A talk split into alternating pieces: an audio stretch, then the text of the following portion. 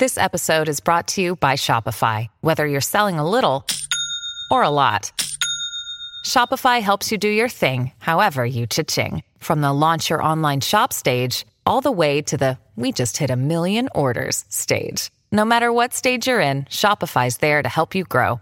Sign up for a $1 per month trial period at shopify.com slash special offer, all lowercase. That's shopify.com slash special offer.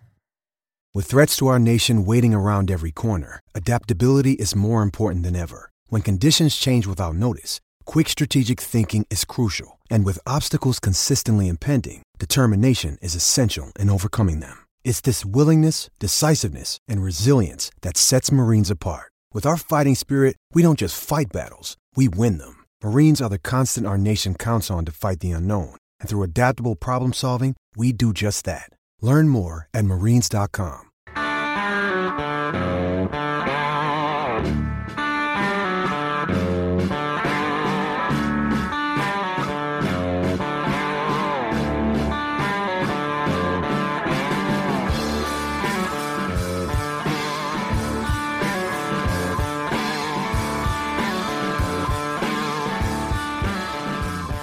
Live from the Blake Street Tavern, which is just 21.2 miles north of the UC Health Training Center, home of the Denver Broncos in Dove Valley, which is just 14.6 miles south of the Sportique Studios in downtown Denver, Colorado. It's the BSN Buffs Podcast. I am Jake Shapiro, your host, alongside editor of BSNBuffs.com and BSNBroncos.com, Ryan Koenigsberg.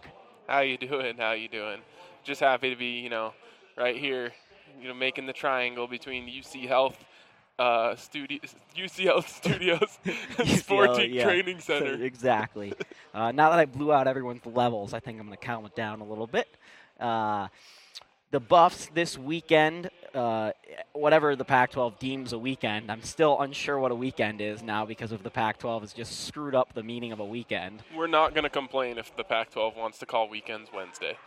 I can't complain either. I just don't know what the weekend is anymore. Anyways, the Buffs went one and one on the weekend. They lost to Washington. We had the post game recap from the Blake Street Tavern last Wednesday, but nobody listened to it, so we're to recap that game anyways. Well, there's a chance that Nicole might have listened to it because she she favorited it, but something tells me that was just a kind of like a, oh we we were there. Here's a have have a favorite. We're, we're in on it. uh, and then the Buffs won a game at Washington State in Pullman by a score of 75 to 70 on Saturday night. The Buffs this weekend got the road split the second time they've done this in the Pac 12 season. They're going into a week where they have California and Stanford coming into Boulder. They got a uh, road split against those teams as well. Really important for the Buffs to keep winning games. They took care of business for the most part this weekend. It could have looked prettier on the scoreboards um, in both games, but for the most part, they come away with one win and one loss, very similar to the Cal Stanford weekend that they went to the Bay Area at. Yeah, almost a kind of a carbon copy of that. You have the ugly loss, disappointing on the front end of the trip. Um, then you go take on the weaker team and you take care of business. And no matter what, uh, how you want to look at it, that's a good weekend. Um, you go ahead and you get splits uh, on the road, and you just keep those coming, and, and you will be happy um, come Selection Sunday. So. Yeah, I mean the first game was ugly. Um, the second game was ugly too, but they find a way to get it done. And really, that's what it comes down to in this conference. As you've seen, um, there are no wins. There's no easy wins for anyone. Um, I mean, UCLA lost to Washington State. So you take your wins where you can get them, especially on the road, uh, and then you got to come home and take care of business. Perhaps the most concerning part about this weekend for the Buffaloes was both Ike Iroegbu and, and what? I got it right. No, I you, know. you were waiting for me to get it wrong, and I I, got it right. Ike Iroegbu. I'm, I'm so close to getting it wrong too. Ike Iroegbu and Andrew Andrews both went off for about 30 points against the Buffaloes. Something they struggled with all season, uh, guarding the perimeter, and they let two guys get off. Something Tad Boyle said uh, that cannot happen. Yeah, I mean those two guys uh, have that capability to go off like that any night. But yeah, I mean Andrews goes for 33, Iroegbu goes for uh, 27. So you average that out. That's that's a 30 ball from each of them. Um, you got some talented dudes coming into this place this weekend. Not necessarily on Stanford. I don't think Stanford has a guy that can uh, put a 30 piece on the Buffs, other than probably Rosco Allen, who um, Wesley Gordon made his word that I don't want to say uh, in the last game. So, you know, you don't necessarily worry about in that, in that game, but I mean, then you got that Cal game: Jordan Mathews, Jaylen Brown, Ivan Rabb. Um, Tyrone Wallace, Tyrone Jabari Wallace. Bird. Yeah, I mean they they got plenty of guys who can go ahead and go off from the outside, um, uh, from the perimeter, whether it's getting to their basket or shooting the three. So you got to figure out a way to stop them, especially because you you look at the reason those guys got off really in those games. It's because one, they were getting to the rim. Two, Josh Scott got into foul trouble, um, and that changes his ability to protect the rim so much. So by them letting letting uh, the ball get into the paint and letting guys get into Josh Scott, that's allowing the other teams to get him into foul trouble, and then it's really easy for teams to get past their perimeter defenders and go to the rim. And when Josh Scott and Wesley Gordon aren't there to erase it, it becomes scary time. You mentioned the foul trouble Josh got into, and because of that, or not directly because of that, but it certainly factored in. Washington and Washington State both shot 49% against the Buffs from the field. That is really concerning. Tad Boyle, that is not one of his numbers that the Buffs are looking to hit. Yeah, I mean, a white guy named Connor, I think, got like 27 points or something on 18, yeah, on eight of nine shooting. Like, you can't be letting a dude named Connor Clifford go off on you uh, if you want to be a legit program. It just doesn't work that way. So, I was he? Did you say he's eight of nine? Eight of the nine. field? Connor, Yeah. the big red dog Clifford, was Yep. eight of nine from the Connor, field. the big red kook. Uh, yeah, that's not okay. Um, and, and like like you said, that that comes back to getting Josh in foul trouble. You let a guy get a little bit hot in there. Uh, all of a sudden, some guy named Connor, who probably has never scored double digits in his in his life, is going for 18 on you. Connor Clifford uh, went off, and going back to the Washington State uh, Washington game before we jump fully into the Washington State game, they had guys go off that not necessarily go off all the time, like Malik Dime, and uh, that's concerning. Uh, exactly, uh, that's concerning. Not only that Washington scores 95 points on the Buffs, which is horrific for a Buffs team that prides themselves on defense, but you only have eight players doing it, and the depth that they had of scoring, let alone the quality that Andrew Andrews provided them, is is leaves a lot of question marks about the Buffs defense. Yeah, not to mention the next night they or the next game they go ahead and give up 50% shooting to Washington State. Um, and I asked Tad Boyle uh, a question about that today. I said, you know, when you guys shoot 38% and they shoot 39% and you win, you kind of say, well, our program is built to scratch out wins like this.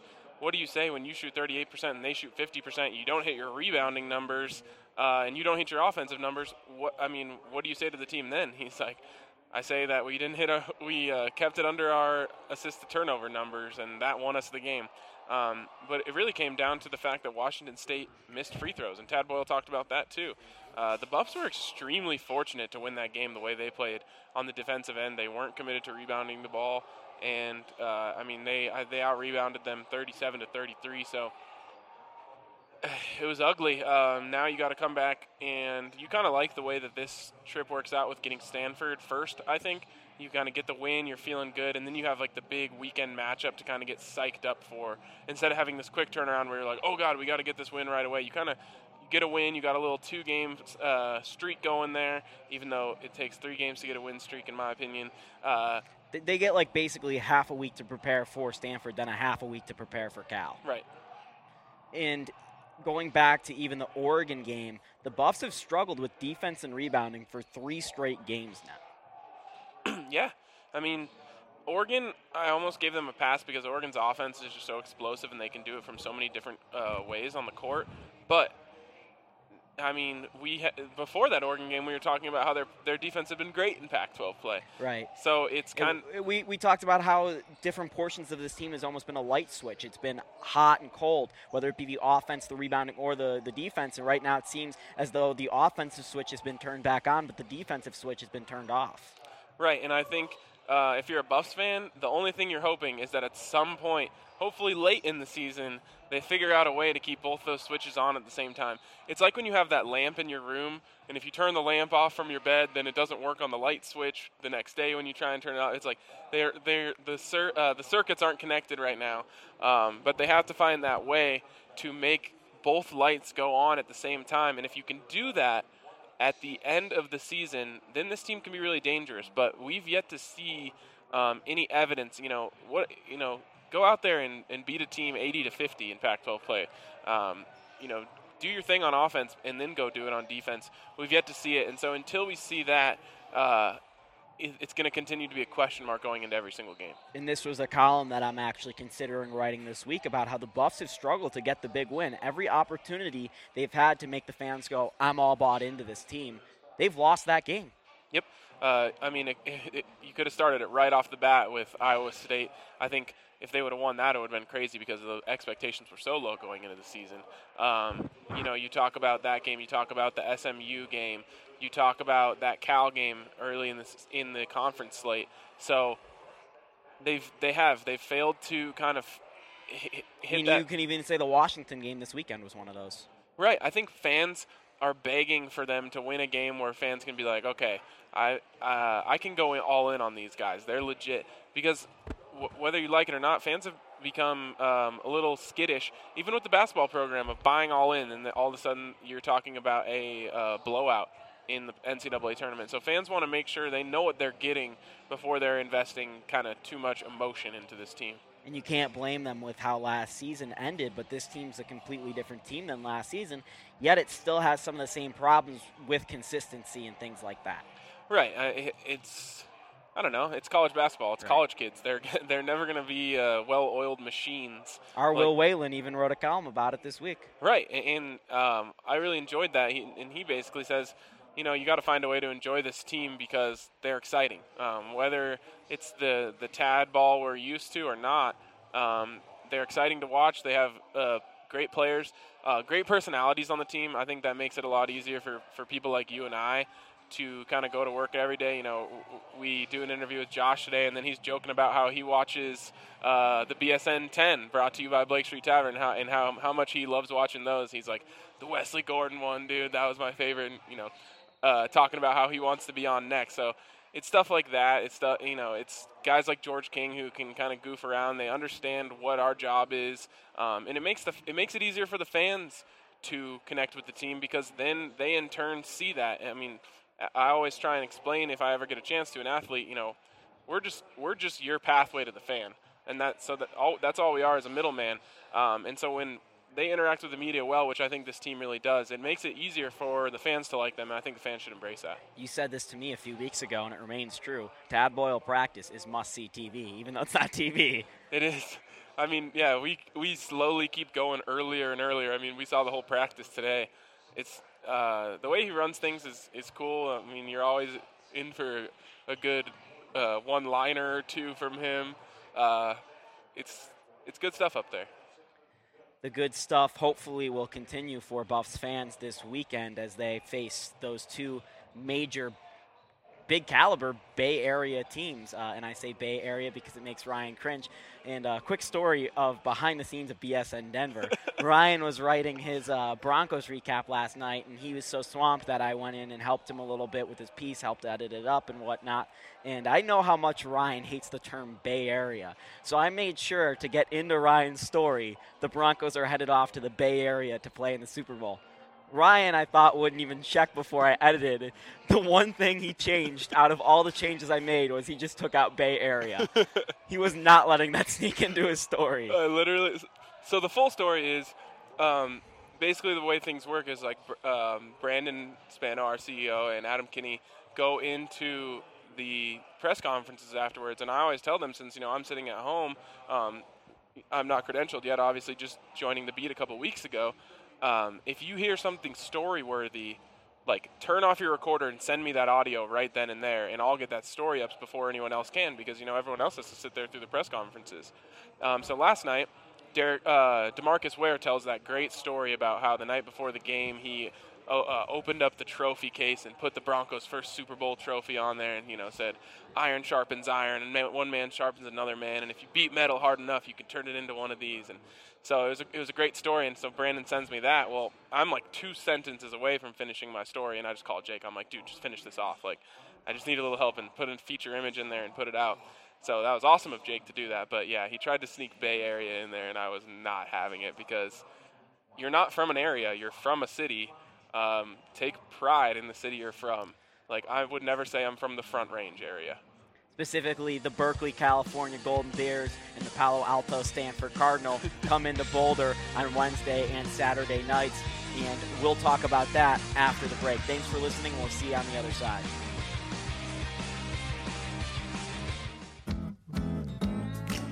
Hi, this is Justin Gold from Justin's. If you've had my nut butter or my peanut butter cups, then you know that I take my products and my customers very seriously. So when I needed my roof replaced, I wanted somebody who feels the same way about their customers and their products that I do. Luckily for me, I found exactly that when I went to Chip Ezzo from Chips Roofing, and he provided me with a service that I'll never forget. Not only did they build me a beautiful high wind roof with the best products available, but the quality, price, and service was exceptional. I was in contact with Chip the entire time, and him and his crew couldn't have been more professional. Chips Roofing has my business for life.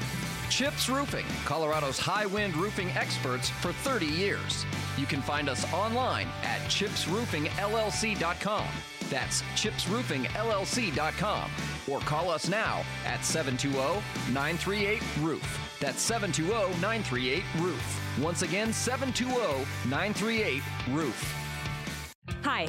I'm Erica Chenard, and I've been helping Colorado homeowners buy and sell for 14 years. From the biggest names in Colorado to first time buyers, I treat each and every one like an MVP. I've sold over 170 homes in the last 12 months, and I can help you sell your current one or buy your next one. Call me, Erica Chenard, at 720 663 1003 or online at denvercohomes.com.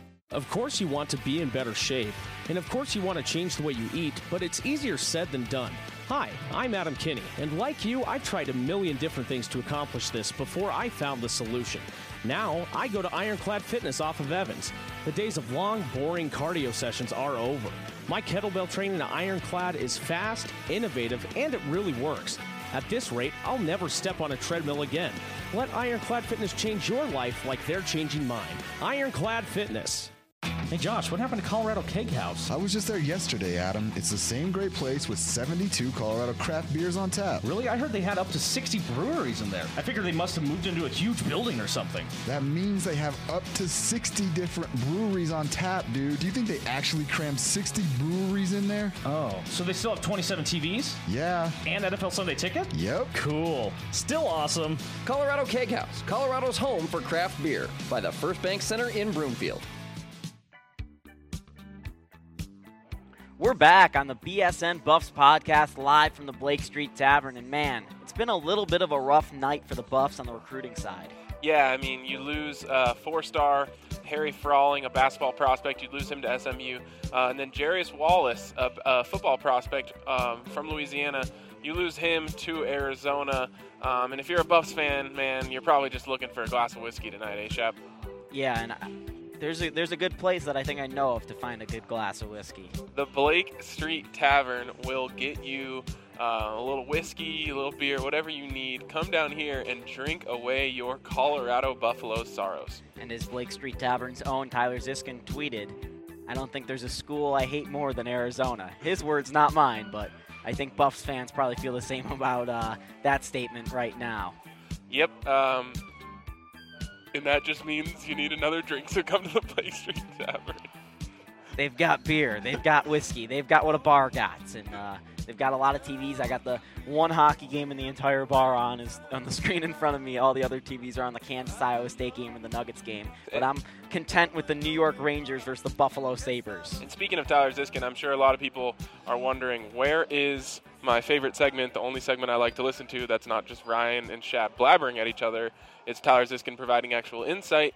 Well, mm, he had up, he had better stuff to do apparently, and on top of that, um, the nothing really. Ha- so there's one thing you can do, basically, in uh, college basketball where nothing is going to change with where you stand on the bubble type of thing, and that's just split on the road where you be- where you lose to the good team and beat the bad team.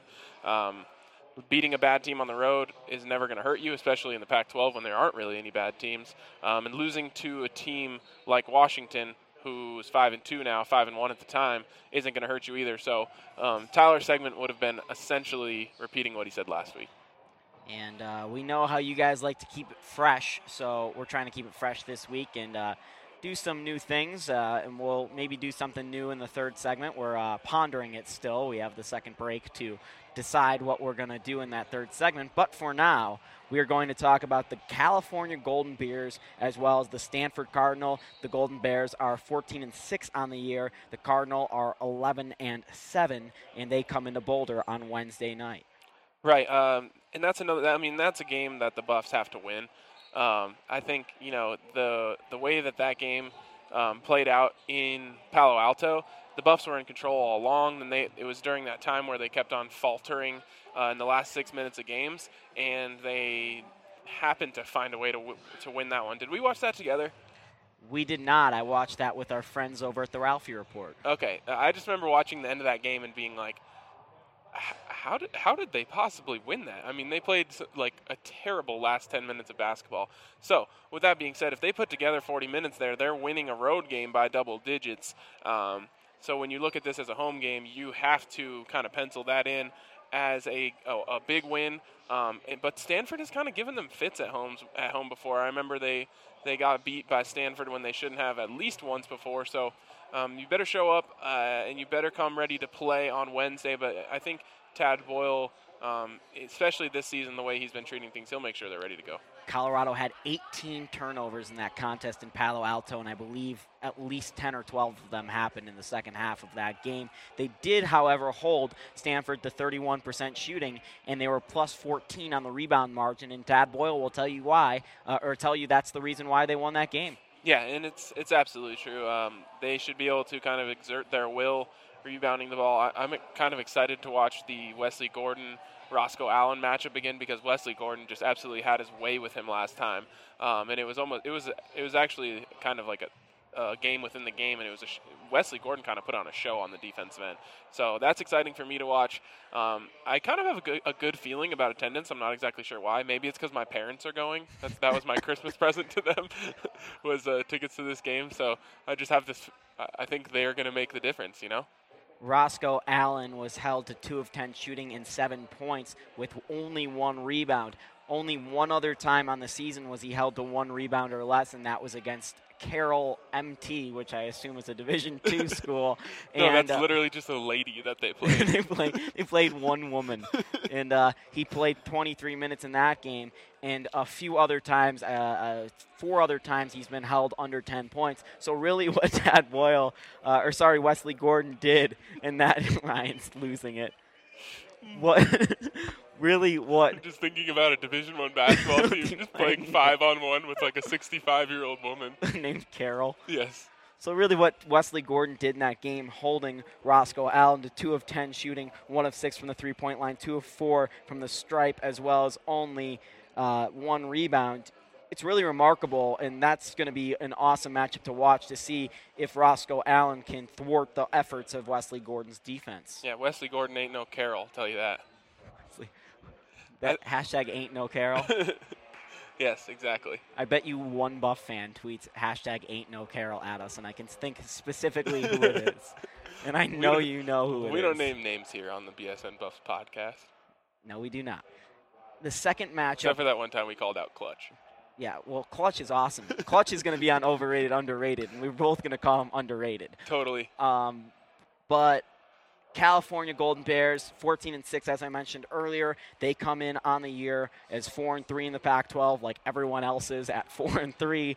And uh, they have four uh, McDonald's All Americans, I believe. Or is it three or four? And Tad Boyle, I, I, just remember the week of practice leading up to that Cal uh, game. Tad Boyle kept going, They got three All Americans, four All Americans. How many do we have? Yeah. None. No. None. Well, the best was when he was here at the Blake Street Tavern, and he goes, I think we got. I think we got a. I think we got a Wendy's All American and maybe a Carl's Jr. All American, but they got McDonald's All Americans. and that tells you about the quality of talent Cal has. Uh, maybe they've been underperforming a little bit this season, but they've certainly straightened it out a little bit in the Pac-12 season as they're four and three with every single one else in the Pac-12. Everyone's four and three. Nine and nine master plan.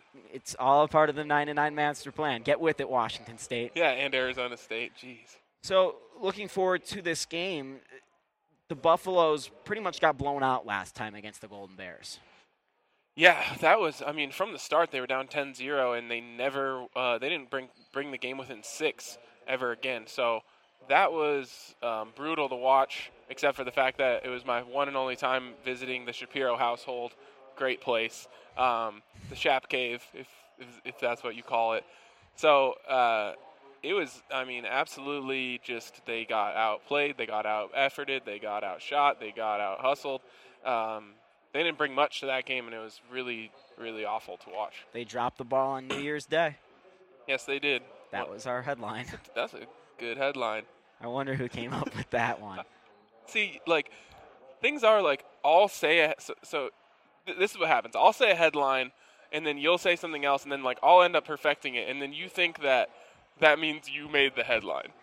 It means I at least contributed a large portion to the headline. Because you were like, "Oh, it's New Year's Day. They're hungover." I'm like, "Nah, I think they dropped the ball, man." No, it was definitely the other way around. It was like, it was like, uh, Buffs, Buffs can't get, you know, can't get going on New Year's Day, and you're like, oh, Buffs hung over on New Year's Day, and I was like, oh, Buffs dropped the ball on New Year's Day, and then you're like, dude, that was my headline. I totally came up with that. You're just a gateway drug to good headlines. I'll take that. I might have to tweet that later. uh, it's pretty perfect of a description of what we're going on. I'm also a gateway drug to good tweets. We've been perfecting each other's tweets all day too. See that that's the thing here is like I- don't think one of us should take credit for the other one. Like one of us says something good, and then the other one's like, oh, this is better, and then you know we let the other guy the have Brett it. Brady fire truck tweet, yeah, exactly. which was literally lit. yeah, it was lit. Um, I, I still don't know why there was actually a fire truck there. There didn't seem to be an emergency. They were they were just stressing over Huggy's concussion. They were they were prepared. You got to keep the best woman woman on the court out there in Lauren Huggins, though, who unfortunately has a concussion. But- we wish her all the best. But watch, uh, watch the uh, BSN 10 with Lauren. Although she might have been under the influence of a concussion when she said that my Instagram was the best, because I'm really not that good at Instagram. Yet you're not good at Instagram yet. We're working on it. But going back to this Cal team, they beat the Buffaloes 79-65. We talked about how it was a blowout. Really not many positives on the night for the Buffs besides that Josh Scott did what Josh Scott always does. So I don't know if that's necessarily a positive, but they allowed California to shoot 51% from the field as well as out-rebound the team. Yeah, I remember when, when we were doing the pregame podcast for the last uh, Cal game, uh, we talked about kind of what Tyler and I had, had discussed as how you stop Cal. Well, it's force Ty, uh, Tyrone Wallace to shoot. It's um, force Jaylen uh, force Jaylen Brown to shoot. It's force Jordan Mathews to drive. Well, the Buffs did absolutely none of those things, and that's why they got smacked. What makes you think this time could be different? Um, nothing actually, except for the fact that they're going to be at home, and that's when things just change. You know, uh, the shots don't go down for Jordan Mathews, which I still don't understand why. I was just about to ask you. So why do things change when you're on the road? Um, according to our inside sources, it's just the fe- it's just the feeling that everything's going against you. Um, and, and it made sense to me when they were talking about that, basically saying that. You know, uh, it's like when you miss a shot in pickup and you feel bad about that you shot it, and like you feel like you let these teammates down, like the guy, the 45-year-old man with the rec specs. You're like, dang, I let him down on that possession. It's like that feeling times a million uh, when you're on the road because you know there's people cheering and you feel like everything is so magnified. So I do understand that. Um, it was it was an, an eye-opening moment for me because to me I'm just like, yo, I can go to 24-hour fitness. I go to the YMCA. I can go to the uh, outdoor courts at Coors and I can get get buckets. You know, it doesn't make a difference. They're all 10-foot hoops. And I will say this about the team, and this was an, actually a tidbit mentioned by our friend, the Ghost of Marv on Twitter, Ted Chalfin. Uh, the Buffs haven't faced uh, a team or played at home when 10,000 fans have showed up this year. This Great weekend tidbit. At Washington State, only 3,700 fans showed up. This weekend at Washington, only 600, uh, 6,000, not 600,000, 6,000 It was fans showed up. It was Woodstock for the Buffs. Be, we'd have so many good headlines for that. oh my God. Um, but this is a game where I think a lot of fans are going to show up to both on Wednesday night. Wednesday night, maybe not as much as Saturday, uh, and especially if they win sat win Wednesday, I think a lot of fans are going to show up on Saturday for this Cal game, and it could be the the big opportunity for them to get a, a big home win in front of all these fans. Uh, and you consider the last home game they had was against Oregon. It was such a good showing for all the students. Yeah, I think, um, and, and I wanted to go back a little bit to your question: How can it be different this time? Because I didn't actually really answer it at all. Um, but I mean, things do change on the road, as we've seen in, in the Pac-12 conference play, and um, I think another thing is it's just it's it's the second time around. It's like uh, the second time around in the rotation for you. There's a little baseball reference. You have a better look at things. The players, it's not just what they're seeing on film. It's not just um, what Coach Boyle was trying to tell them. Now they've seen it. Now they've seen what happens if you uh, help off of Jordan Mathews. Now they've seen what happens if you don't move your feet well against uh, Tyrone Wallace or Jaylen Brown. So it's no longer just uh, talk. They can they're going to be a little more dialed in when, when Coach Boyle is telling them um, certain things in film. They're going to be a little more ready when a cert- when a player tries to do a certain thing to them while they're defending them. So um, you you mix that up with the fact that you get them at home, and I think if you looked back at the sec, I mean teams are normally successful at home. I bet you the second time they're facing a team in the season, if it's at home, they have an even higher rate of success you mentioned the second time through rotation. The only difference with baseball compared to basketball is that both teams really get to see each other, whereas in baseball, there's not much to see with the hitters and there's a lot to see with the pitchers. I think that could be as much of a disadvantage to the Buffs as, you know, they all California thinks they have to do in this game is stop Josh Scott. Right. And, and, and that's not the case. I mean, you look at the way the Buffs play the ball at home, it's, it's just a different brand. So you, you can take Josh Scott out, but uh, home games where you see, you know, Josh Fortune go off or uh, Wesley Gordon have a good game like he did against Washington State. So um, I think, you know, the Buffs have a great chance to win that game. And like you said earlier, uh, it's a great chance to finally maybe get one of those wins that energizes the fan base a little bit. If you're able to get a sweep this week, um, you're talking about a pretty good chance that you're up there tied for first place. And we talked about this last week, but now you're at home, and now you have to get the sweep. Um, so go out and do it, and then maybe you get some fans to buy in. And then you'd be 17 and five as well as five and three in Pac-12 play, and then all of a sudden you're talking about rankings once again. And when you go there, the Buffs would only have, uh, I believe, four home games left after this weekend. And Josh Scott actually tweeted this recently. He's like, "Man, I can't believe I only have six games left in my college career." And as someone who's watched Josh Scott progress through his career, and you know, I, have I've come to root for Josh Scott because he's just such a nice guy. And you, you wouldn't want to see his career end in front of an empty stadium because, you know, I think the fans really do like Josh Scott, but they haven't shown it this year. Yeah, I mean, that's not going to happen. The, the way this team is playing, it's going to heat up during uh, the end of the season. You know, there's, I mean, unless things go south quickly, there's going to be a chance going into the last two weekends for this team to win the conference. Um, and so I think everyone's going to start getting more and more excited as the season goes along, and, and um, competing for the conference is kind of something that can accelerate what we talked about earlier in the season, which was that last season's woes can almost take a whole season of healing. Um, but if things start getting really exciting in this conference, I mean, fans aren't going to have a choice but to, to show up and, and see things develop with their own eyes. Another thing to consider is the Buffs' next road trip might be their toughest of the season at Oregon and at Oregon State. So it would be really important for the Buffs to get these two home wins and just kind of secure to make sure, you know, the next weekend isn't a total bust. Because if the Buffs, let's say, were to only win one this week uh, and then didn't win at all the next weekend, things really could be going downhill fast. Exactly. So you got to get you. It's like you. Uh, you keep yourself ahead of the eight ball by sweeping the home. Um, I mean, if, if so, if you sweep at home and then you go and get swept on the road, it's like okay, we're back to square one. But if you go one and one on the road and then you get sweep, swept on the road, well, now you're behind. You're behind the eight ball. So it's just keep staying in front of the eight ball, and that's how, how you do it is getting road, uh, getting home sweeps. Maybe we'll rate eight balls on our next segment, uh, overrated, underrated, and see if they're overrated or underrated. Uh, but for now, we're going to have to take a break, and we'll see you back on the other side. Thanks for listening. I am Jake Shapiro. He is Ryan Koenigsberg. Why go to the Clock Tower Grill? Because of the burgers? Sure. How about the 15 big screen TVs and the 100 inch projection screen? Okay. How about the fact that it's conveniently located at the Lincoln Light Rail Station? Yep. We could do this all day. The bottom line is that the Clock Tower Grill has unique food and drink specials every single day and offers something for everyone all the time. Head down to the Lincoln Light Rail Station and let's have some fun at the Clock Tower Grill. Rain, sleet, or snow, 24 hours a day, residential or commercial. You name it, A Team does it. A Team Garage Doors will meet or beat any estimate and offer same day repairs. A Team Garage Doors has a five star rating and is a home advisor elite service provider. Call A Team Garage Doors at 720 556 8016. That's A Team Garage Doors 720 556 8016. Call 8016 for the A team. When was the last time you went to the Rock Restaurant and Bar on Smoky Hill Road?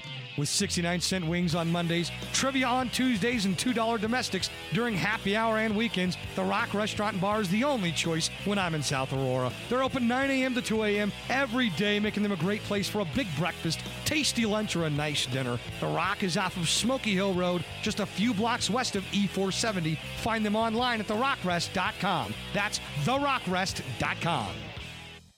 $3 beer specials, $4 shot specials, $5 appetizer specials, and two for one 10 inch pizzas. All of that happens every Sunday at Ernie's Bar and Pizza. Not only does Ernie's have the best deals, but they were just voted number one New York style pizza in Denver by the Westword. Why go anywhere else? Make Ernie's Bar and Pizza your home for football on Sundays. Ernie's Bar and Pizza, 44th and Federal in Old North Denver, where the Pisons live. If you're tired of the same old sports bar experience, it's time to check out the Sunset Grill. They have the NFL Sunday Ticket, NHL Center Ice, NBA TV, and yes, even the Pac 12 network. But they also have a gorgeous view from their spacious deck. They have dry ribs, wings, and mussels to go with their ice cold beer. They have $4 Bud and Bud Light pitchers on Sundays, and their happy hour is from 11 a.m. to 7 p.m. every day. So next time you're looking for a place to watch the game, do it a little different and go to the Sunset Grill off Holly and County Line in Centennial. Sunset Grill.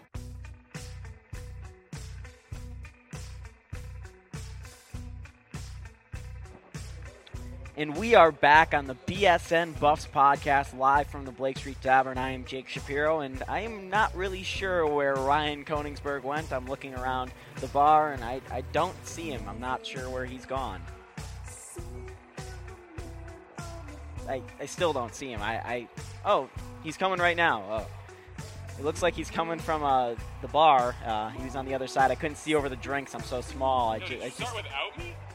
Yeah, yeah, I've been waiting for like 20 minutes to restart the podcast. That was the longest commercial break ever.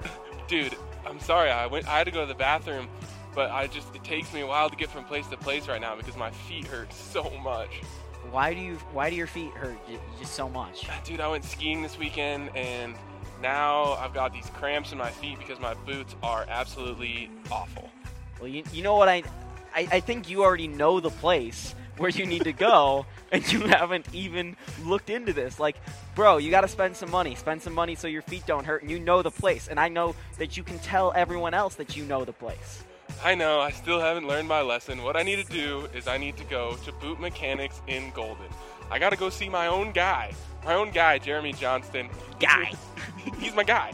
And he's to get my my boots custom fit to my skis and to my feet to give me a more comfortable ride and increase my performance.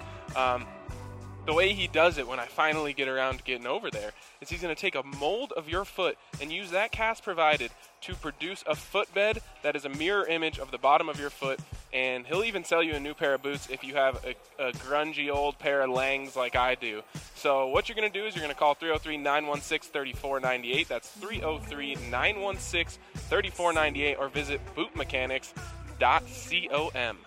Some big Buffs news uh, for their tournament uh, chances. Uh, Tyler Ziskin isn't here, and that's why the podcast is a little bit shorter tonight. But Iowa State just defeated number four Kansas, which helps CU's RPI. Does not compute, am not Tyler Ziskin.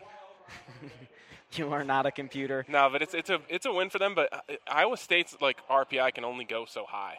Um, I'm I'm pretty sure they're like fourth in RPI. So Um, they're just going to keep helping the Buffs by staying up there, but it's not one of those things where like uh, you get a huge bump out of it. Uh, you know, you'd rather have CSU or some other garbage team um, beat uh, the number four team in the country. Then you're getting a boost because they're jumping up. But uh, it's still it's still good for the Buffs to keep Iowa State up in there. I like how you just took a shot at the overrated CSU uh, Rams, who you, you they're so garbage, yet they're still overrated somehow because of some people crazed in their fan base. But that leads us in to- Relationship. relationship. exactly. My Twitter, uh, if you don't get the reference, but I'm not going to give you that one. Uh, anyways, You which- got, you got to be up at 3 a.m. with us to know these things. you gotta you gotta be up on Shap Insomnia Twitter, which is literally just me posting weird rock videos and puns that are like really really bad. late late night BSN Twitter is un, is underrated. Between AJ Haefele, you, me, Nick Tremoroli, and uh, Nick Bracken, there's some weird things happening on our Twitter late at night. Even Spano joins in sometimes. Follow at Bracken Tennis. Anyways, the CSU being overrated, sorry, Rich Kurtzman, leads us into our segment of overrated, underrated, or properly rated, stolen from Kanell and Russillo, where they. Danny Kanell, one of two quarterbacks that Tom Brady has beat in mile high air. and also uncle of our friend Matt Cisneros, apparently. Yes. Uh, anyways, we throw out a topic at one of one another. It doesn't matter if we think it's good or bad. We just say if the perception of it is overrated or underrated. So I'll let Ryan start. I will start with uh, Danny Kanell's nephew, Matt Cisneros. wow, what a what a what a transition there, Ryan. I don't. I still don't know how Matt has. I, I want to check on the follower count for Matt because I know it's way too low. He's got 446 followers. I mean, Y'all even I, with You're my nonsense, can get better than that. yeah, you're playing yourself if you're not following Matt Cisneros. He might not always tweet all buffs, but he tweets great things all the time. He has a po- he has a tweet that's gotten retweeted more than any of us will ever get. So Thank you, DJ Khaled. the keys to tweet success. no, what was his? It was about some girl being 14 or something. I don't know. It it reached hip hop Twitter, which is a place that I've never ventured to, but it got it, he got like 7,000 retweets. Yeah, Cisneros is pretty big on hip hop Twitter, and he brings some more culture to me. I'm not a very, uh, very well cultured into that side of Twitter uh, personally, so it's I, I like following him because he brings something new to Buff's Twitter. Yeah. So uh, what's your stance? Underrated? Oh, way underrated. I thought I, I guess I didn't say didn't it, say but it. uh, it's I can talk him up all day, and uh, you can follow his podcast that he has with me called Alpha, Alphabet Soup, where we just kind of had a, have a conversation. Has there ever been a second episode of that? We're, we're planning on having one next this week. No, but Cisneros, I was telling this to you the other day. I went as far as saying he might be top five most valuable on Buff's Twitter because he brings something that none of the rest of us can. Yeah, So that's why I love 100%. 100 emoji, as he would put it, gifs. because he's he's in it. Those photoshops, he's very he's he might as well be an employee of BSN Buffs. We're gonna have to get the the, We're trying the paperwork. Right now, it's man of. of the people. My first one, as we uh, just watched Kansas get defeated, is Bill Self. Oh wow. Um. Ten straight Big 12 titles. Well, but yeah, what are Big 12 titles worth though? A Big 12 title. That's literally what the worth of a Big 12 title is. It, it's in college basketball where to a team like Kansas, the regular season means absolutely nothing. Um, so I'm I might go as far as to say overrated. Uh, he, he's gotten it done once. Um, that's not good. That's not good enough at Kansas to me. And it- it's such an odd situation. It's almost like the George Karl situation magnified. But it's like he keeps doing well, but he doesn't finish it. They have all these early exits out of the tournament. So I know if Will Whelan listens to this, he's going to like come from New York to kill me. But I'm gonna have to say overrated because he doesn't get it done on the big stage. I disagree, but I, I think he's probably properly rated. But uh, I, I personally just am a big Bill Self fan. I appreciate and respect everything that he's done. For Don't get me wrong, he's a good pro- coach. Yeah, I just think he's a fantastic basketball coach. I actually think you know I, he is very well hyped. I will say that, but he's hyped for a reason. And the reason is because Kansas has been dominant the last 10 years in college basketball. without Mario's miracle, what is he? He's a guy who's won 10 straight Big 12 titles. That still counts for something. Could you imagine if Tad Boyle led the Buffs to three straight Pac-12 titles? But that's and I understand different, Kansas is different. way different than Colorado in terms of basketball tradition, but still, that I mean, look, like people in at, at CU are still like riding high off of uh, winning the Pac-12 tournament a couple years ago. Right. It's so different that you can't compare that. Um, so eventually, like conference titles mean nothing. You get you reach a point where conference titles literally mean nothing. I, I see me and you don't see eye to eye on this, and we disagreed over text message on this, where you think if you lose the Super Bowl, you might as well have lost every single game. For me, a successful season is deemed as you made it to your team's uh, league championship game or conference championship game. So you go to the NLCS or you go to the NFC championship or you you know you get to that level because uh, for me everything once you get to a certain point in the playoffs is just a coin flip. And that's especially true in baseball, and that's especially true in football. It might be a little bit different in basketball and uh, in hockey, but the playoffs are essentially a coin flip, and that's, I think, even magnified in college basketball or college football where you really only have one game to decide it. I don't know. I mean, I can see both sides, but obviously, if you're an owner, uh, making it to the AFC Championship, making it to the Super Bowl um, is a Are great two thing. big different things, right? though, if you're too. if you're it, well, even e- But, like, either here- way, you're making tons of money. So the, same difference with, is the difference between the Cubs uh, getting the first wild card spot and the Cubs getting the second wild card spot this year for the Pirates, uh, it cost them two million dollars because they would have hosted the game at Wrigley Oh Field. Oh yeah, no. See, that's what I mean. So if you're coming from that perspective, from a dollar's perspective, it matters a lot because if you're going 0 16 in the NFL, you're losing a lot of money on an empty stadium. Um, but that being said, I just don't like. To me, there's a certain point you reach um, as a as a franchise, as a program, where it's literally if you don't win, uh, it was a, it was a wasted season. It was a lost season. The Broncos don't win the Super Bowl. Um, you won't you won't catch me endorsing anyone wearing an AFC Championship shirt around town. Like that is the weakest thing you can do.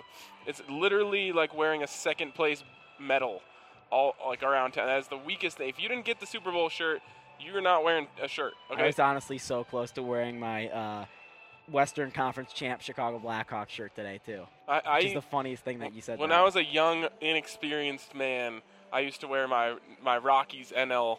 Uh, but that's different. But it's different. Baseball's It's different because the pennant means something. But I if it happened again, I wouldn't do it. If you you you don't celebrate second place. Um, so to me, but you can argue in baseball that that's I, I understand your point, but in baseball it's a little bit different. I think just because there's always been the league separation. for me, it's also the Broncos window this year. When I said that, it, it, the Broncos window is so small, and we're getting way too much into Broncos talk. Buffs fans are going to kill us. But the Broncos window is so small that this is their kind of to me, this is their last chance to do it. So if they didn't, they might as well have gone 0 16 and started the rebuild. Hey man, I was talking about Bill Self. I wasn't talking about the Broncos. That's all How you. did we get here? Yeah.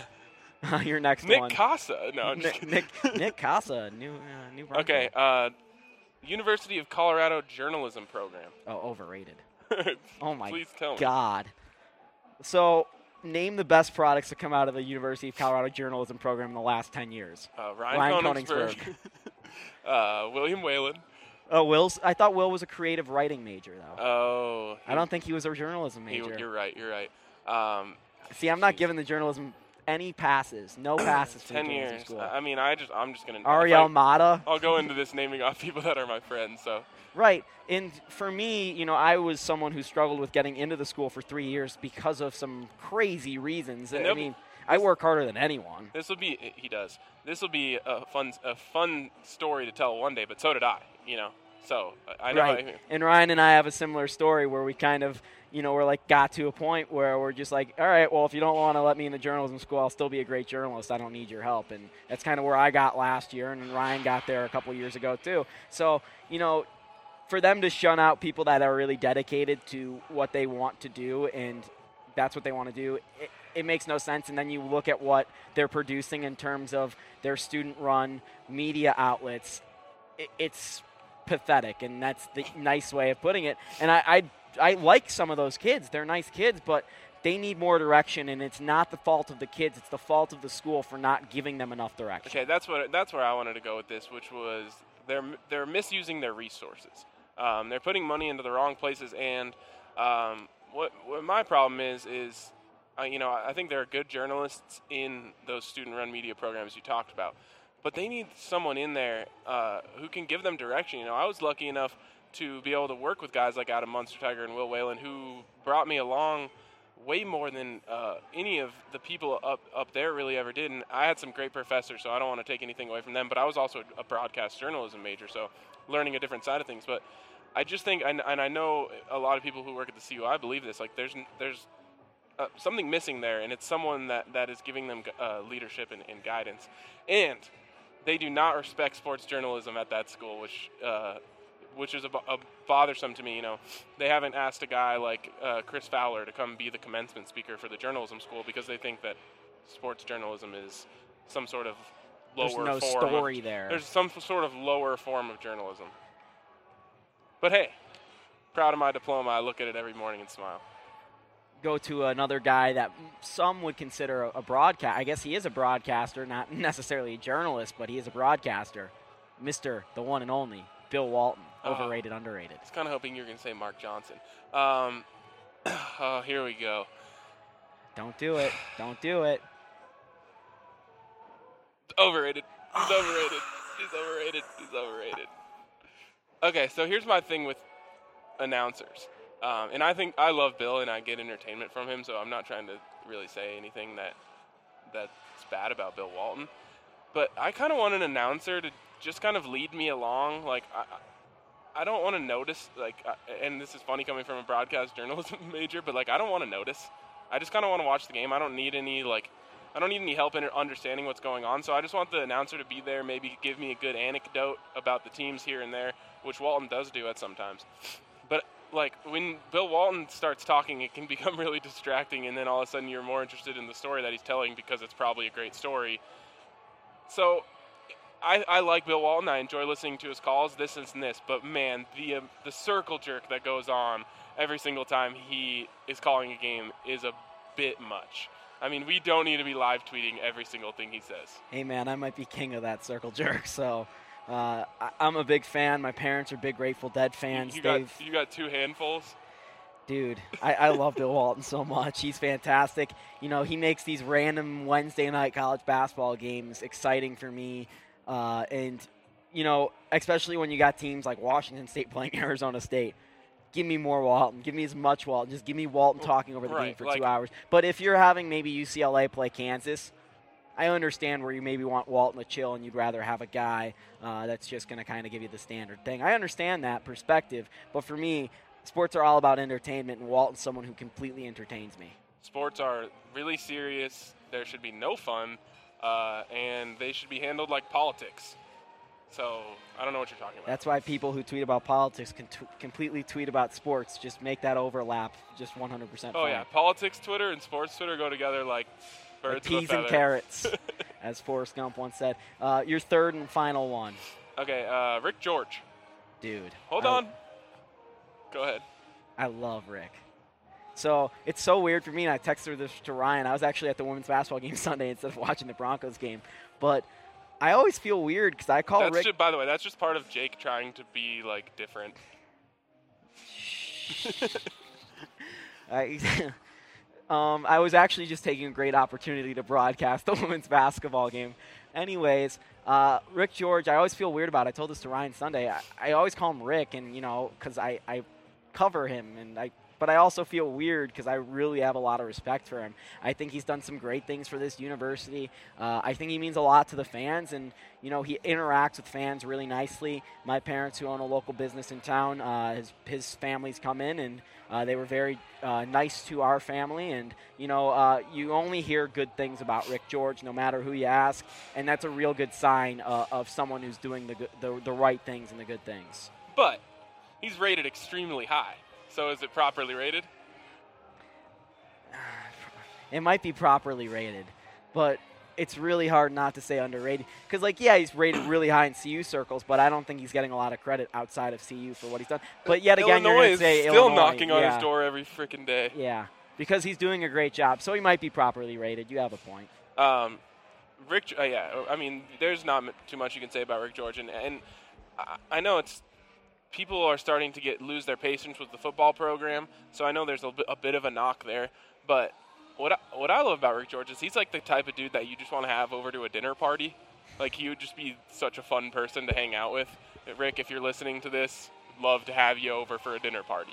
Uh, he's uh, you know he's a, he's the type of guy that you'd have a Ryan beer with. and I eat uh, we go we go to a restaurant after basketball games. Normally, we won't say the name because we don't spot we're not sponsored by them. We go and get some uh, When get they some put the B- when they put the BSN when they put the RK on the menu, we'll we'll we'll go we'll have uh we'll let them know we'll have their uh, sponsorship on the program. But for now we go to this place after almost every single basketball game me and ryan. Rick you're welcome to come with them with us. They're one of the biggest sponsors of cu athletics. We'll by the that way, when we have dinner parties, we have them at Blake Street Tavern. true true. This is just after game meals when we're not driving to denver uh, post game my third and final one uh, to match with bill self and bill walton mr bill What's Mr. Bill? Do you don't know what Mr. Bill is? no, bro. It's from Saturday Night Live in like the 80s. Dude, what? Mr. Bill, like, hi, I'm Mr. Bill. Oh no, Mr. Bill. Yeah, You lost me there, Bob. He's a like a clay figure clown guy, and uh, he'd always like die or light himself on fire, and you go, oh no, Mr. Bill. This sounds like the worst thing ever. Oh, they made their own movie out of it. It's hilarious. no, dude, overrated. you haven't even seen it. no, totally overrated. All right, well, that ended You got an- abruptly. You got another bill you want to throw at me? Uh, I'm gonna look up famous bills on Google right now. Bill Guy Vet. Dude. Properly rated. No, he's still overrated. he actually might be underrated. Oh, that that's not a good bill that came up first. Uh, former comedian, shamed comedian, uh, had his own show. Uh, African American. uh, Bill Ca- Ca- Why can't you just say it? Cosby. Oh. because he's not someone I want to associate with. Uh, but here, here's a good one. Bill Gates. Um, Rich. uh, underrated. I, I don't think uh, he gets enough credit for all of that charity work. All right, well, uh, that's gonna wrap up over under on the podcast. Bill? Yeah, is in the 80s? Mr. Bill. It was it was matching with my theme because you don't know this yet, but I was gonna play a bunch of '80s music this week. I was gonna go replacements, Talking Heads, uh, some other stuff like that. But uh, obviously, we don't listen to music right now. Do you, man? Uh, thank you for listening. You can follow him on Twitter at Ryan Koenigsberg. You can follow me on Twitter at Chapelicious. You can follow the website on Twitter at BSN Buffs or at BSNDenver.com. And follow BSN Broncos too. Super Bowl bound. Woo. You can also follow uh, us on Facebook. Thank you for liking us. We got like six new likes on Facebook. No, we did. We did. We got like six new likes on Facebook after we posted the podcast. So we're getting some pity likes, and we'll take the pity likes. So give us some more pity likes. We'll appreciate them. Hold on. You're First of all, y'all the real MVPs if you're liking the Facebook page. But I want to see what we're at in terms of numbers. I think we have like 50. No, we got like over 100 likes on our Facebook page. All right, we, we're at 183. If we get to 200 before the next podcast, there will be a giveaway, and it will be dope. You heard that. We're not even going to push it on Twitter. You have to listen to the podcast. So if you're listening, you got an exclusive. And uh, go like our Facebook page. If you're one of the 27 people listening, you have to like it, or else there won't be a, a video, or Right. else there won't be a giveaway. you also have to ask one friend to like it. You need a 28th person. P.S. One of my brainchilds has been conceived, and there's a feature in the works that's going to be dope. I don't even know what he's talking about yet. So that's how dope it's going to be because he hasn't told me. You know what I'm talking about, actually. Are you done? Yeah, I'm done. He's Ryan Koenigsberg. I'm Jake Shapiro. Thanks for listening to the BSN Buffs podcast live from the Blake Street Tavern. We'll see you next Monday, uh, or I guess next Tuesday. That's when the podcast is released. Uh, we'll also see you out for the CU Buffaloes games against the Stanford Cardinal and the Cal Bears uh, this weekend. And uh, have fun, people, and thanks for listening.